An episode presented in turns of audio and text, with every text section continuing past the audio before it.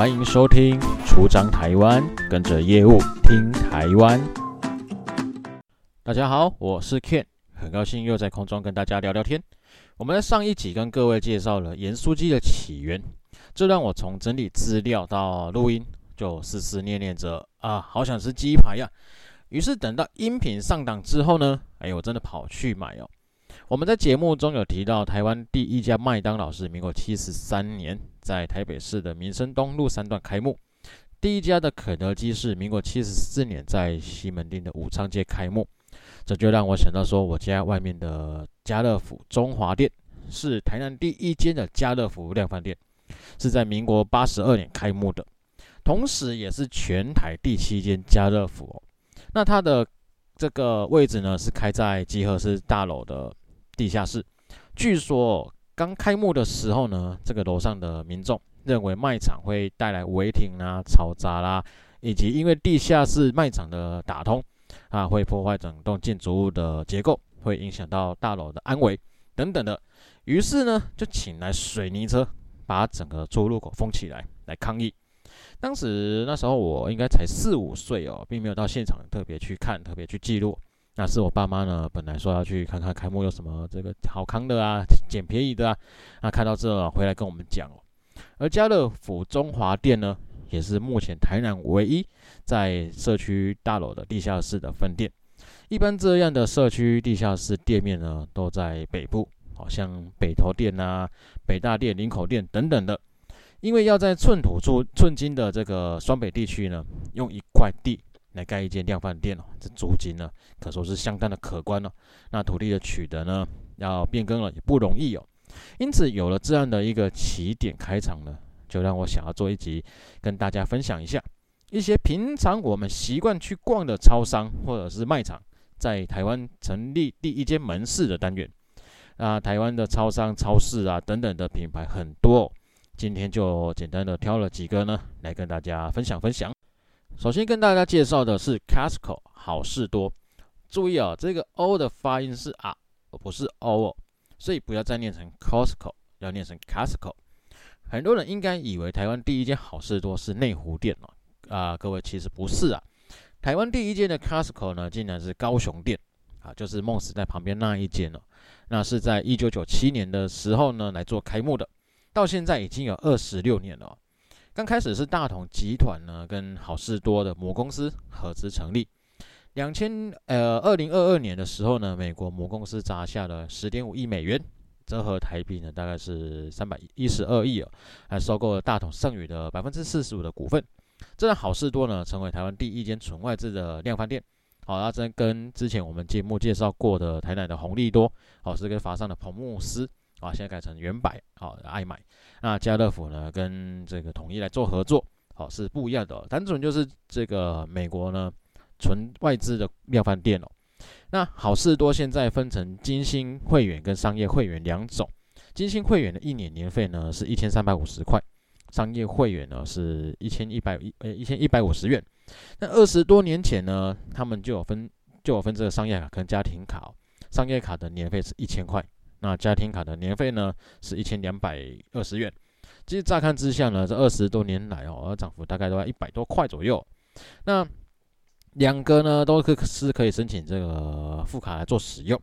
目前全台的 Costco 呢总共有十四间分店。这边额外跟大家补充哦，亚洲第一家 Costco 呢是一九九四年在这个南韩的首尔来开幕。接着是我们的好邻居超商。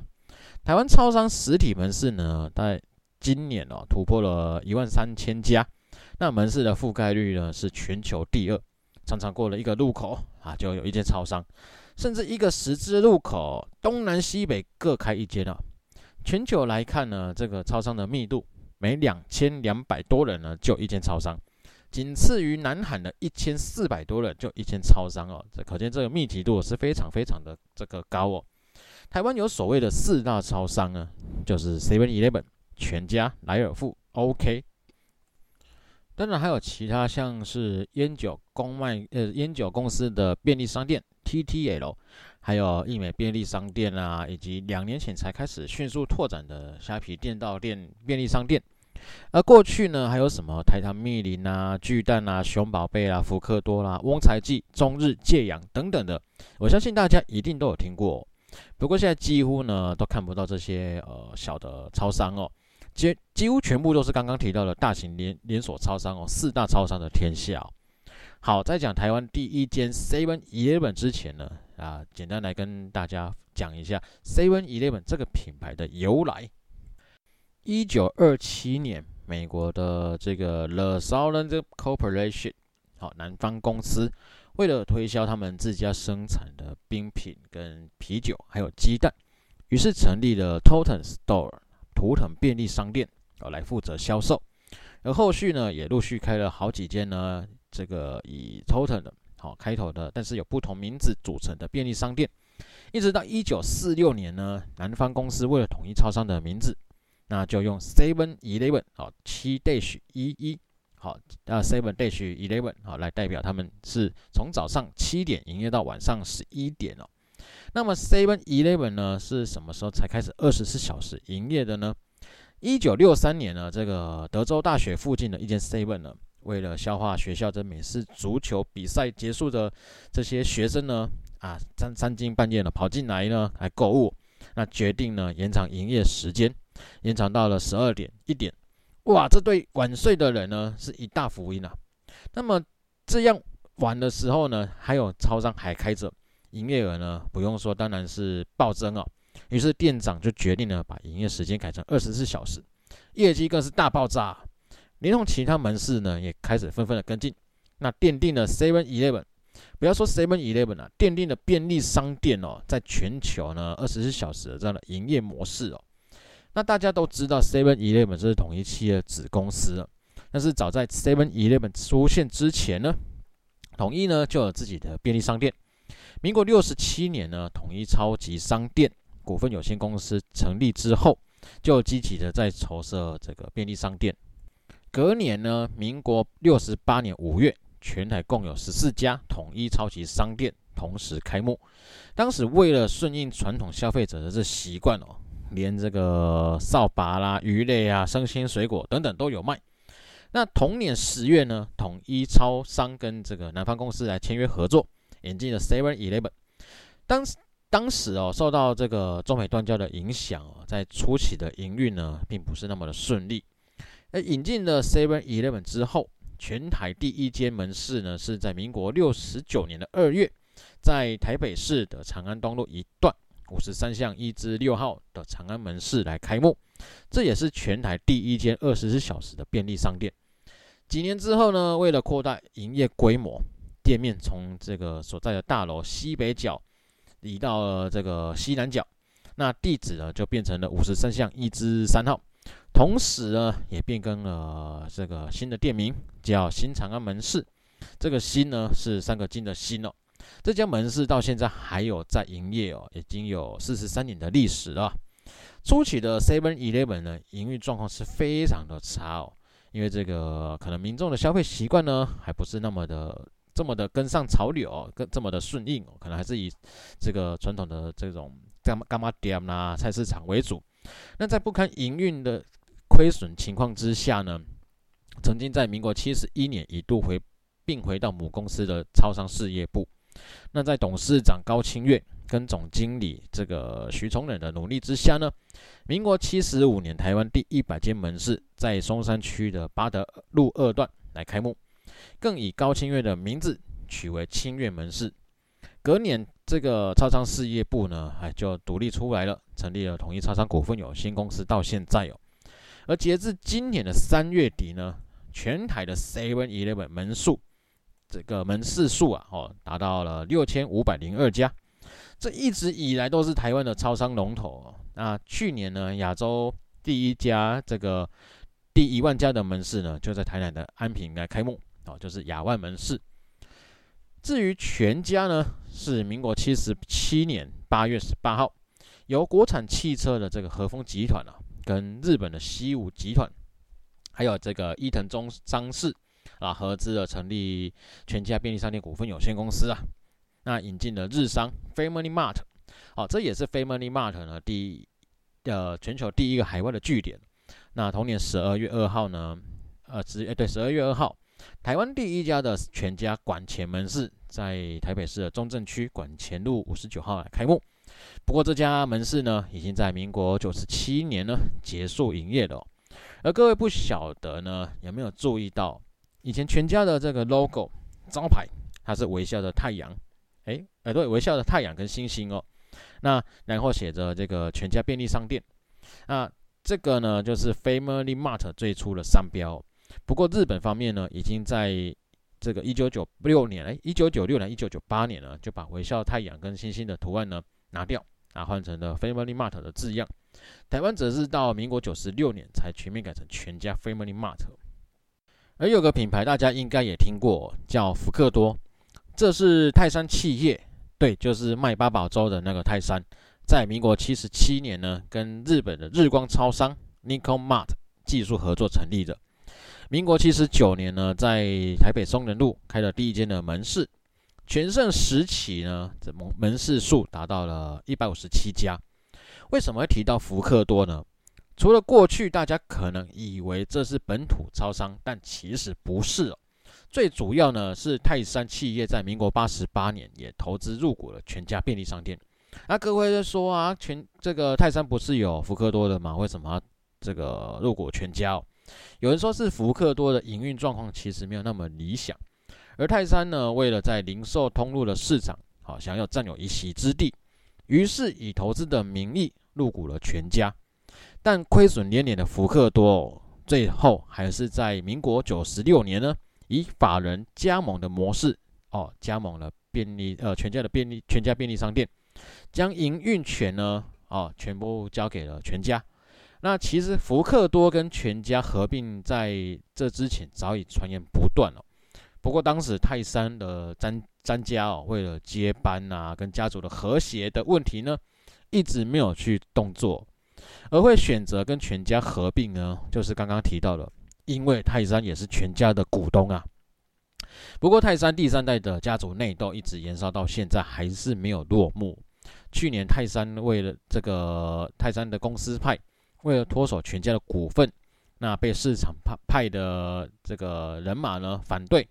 却决议处分之外呢，更因为违反了内部控制制度以及重大讯息的申报规定，哦，导致影响了股东权益跟证券价格之余哦，被这个证交所处以新台币两百万元的这个违约金哦。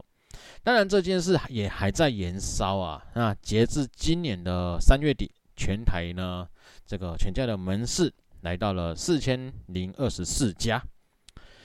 再来是台湾第一间本土全资的便利商店莱尔富，莱尔富是光泉牧场创立的，没有错，就是光泉牛乳的那个光泉。公司的名称呢，就叫做光泉牧场股份有限公司。那在民国七十八年呢，成立了莱尔富国际股份有限公司来负责超商这一块。同年九月，延吉、安东、民族、北安、木星、民权、延平、南港、南港二。等等九家门市呢，同时来开幕。这几间门市现在只剩下北投盐品店还在营业，其他八家都已经结束了。而莱尔富基于是本土的品牌，加上门母公司呢，它就是乳业相关的强项。好，那他们这个门市呢，大多主推自家产品。他们在里面的这些牛奶啊，很多啦都是光犬自己的品牌哦。那还有这个近几年出现的嗨咖啡啊，也有。各自的爱好者，但我还是比较习惯喝这个西力咖啡哦。另外，一直以来大家讨论的为什么莱尔富跟 OK 在 Seven Eleven 还有 Family Mart 的夹杀之下还可以存活？如果各位有当过兵的，应该不难发现，营区内的超商很多都是莱尔富。那一些学校或是公家机关内的超商呢，也很多都是莱尔富。这些门市如果是位于营区内的，基本上除了肯亲日之外，一般人是没办法进去采购的。那现在这个，如果说你要寄货啊，虾皮在寄货，不会都会有出现。我们在选择门市的时候呢，它会，它一样会跳出这个营区内的门市名称。但是你千万千万不能点哦，因为你点了之后呢，门口呢这些警卫也会把你拦下来。你会跟他说啊，我要进去里面取货，不好意思啊，没办法哦。而这些特殊门市呢，都是配合机关营业时间。啊，并不是都是二十四小时营业的。那近年来呢，虾皮店到店，虾皮店到店的服务哦，让除了虾皮自己的超商之外呢，运费最便宜的就是莱尔富哦，这让每一间门市呢，收货量永远堆积如山。尤其是一些特殊节日的免运活动，更让门市的走道都不见了。像我们家外面的莱尔富呢，在最近哦，最近最近几次，这尤其是疫情之后呢，这种免运的活动、促销活动什么的，什么一啊光棍节啦、情人节啦，他们堆积到怎么程度呢？堆积到柜台前面都会有人，不是会放一个小木，就一个小木板，让客人去放包包的，已经堆到上面，都连整个柜台都被淹没了。那一些工业区或者是偏远地区呢，也有很多来有富的生意来填补便利商店的缺乏。也许这样呢，才让莱尔富呢持续稳坐台湾第三大超商的原因哦。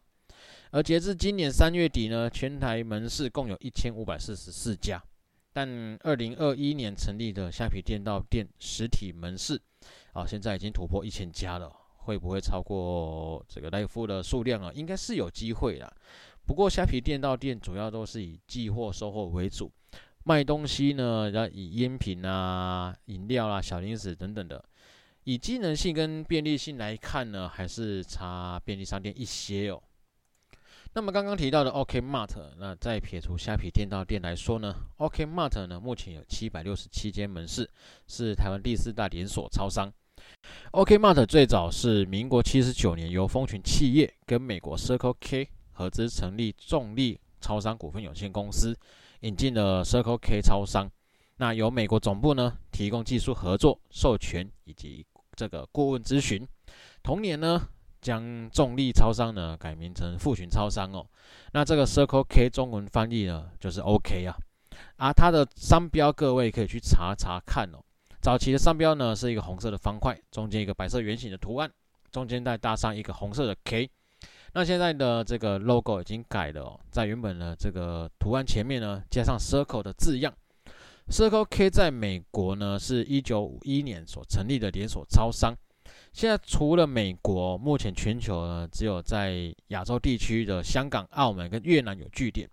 过去台湾呢也有据点哦。那现在呢，这个日本啊、中国大陆呢都陆陆都已经都都已经解约了哦。那第一间 OK 呢，在哪里出现的？这个我找不到相关的资料哦。但可以确定的是呢，民国七十九年的九月，在台北同时开了三间门市。接着呢，就是跟大家不一样的操作方式，他们选择了基隆来开分店。当时展店的策略呢，是从乡村出发，包围都市的概念。那时至今日呢，OK 在基隆的门市数量呢，听说啊，已经跟 Seven Eleven 差不多哦。那民国九十四年呢，蜂群跟 Circle K 的技术合作契约到期了。啊，经过十五年的超商经营呢，丰群公司呢已经有一套成熟的管理跟经营模式，于是就跟 Circle K 解约，同时把公司名称呢改成来来超商股份有限公司。这也就是知道的人呢，就会叫它来来超商哦。那因为大家叫 OK OK OK 超商呢习惯了。那在不能用 Circle K 的商标之下呢，干脆就直接把 logo 呢用 OK 来呈现，那就是我们现在看到的招牌那样哦。那将企业识别标志呢就改成 OK 便利店。民国九十六年，商标呃商标名称呢从原来的 OK 便利店改成 OK Mart，好，那就是我们现在讲的 OK 超商啊。去年三月，OK 跟虾皮店到店合作，展开了双向寄件服务。顾名思义呢，就是消费者可以在 OK 和虾皮店到店的门市加起来总共一千多家的门市当中呢，自由选择你要寄件跟取件的地点，不用再受限单一通路哦。就是说我可以在虾皮店到店来寄件，收件人呢可以在任何一家的 OK 超商，反之也是一样哦。这个让业界呢跌破眼镜啊。我们都知道，Seven Eleven 或者是全家要店到店来寄件呢，只能跟只能限制于同个体系超商哦。啊，你不能说你在 Seven Eleven 寄件哦，然后我到全家去收款哦，收收货，这不行啊。所以 OK 超商这一步棋呢，让当时有媒体哦就说虾皮策略联盟真可能是 OK。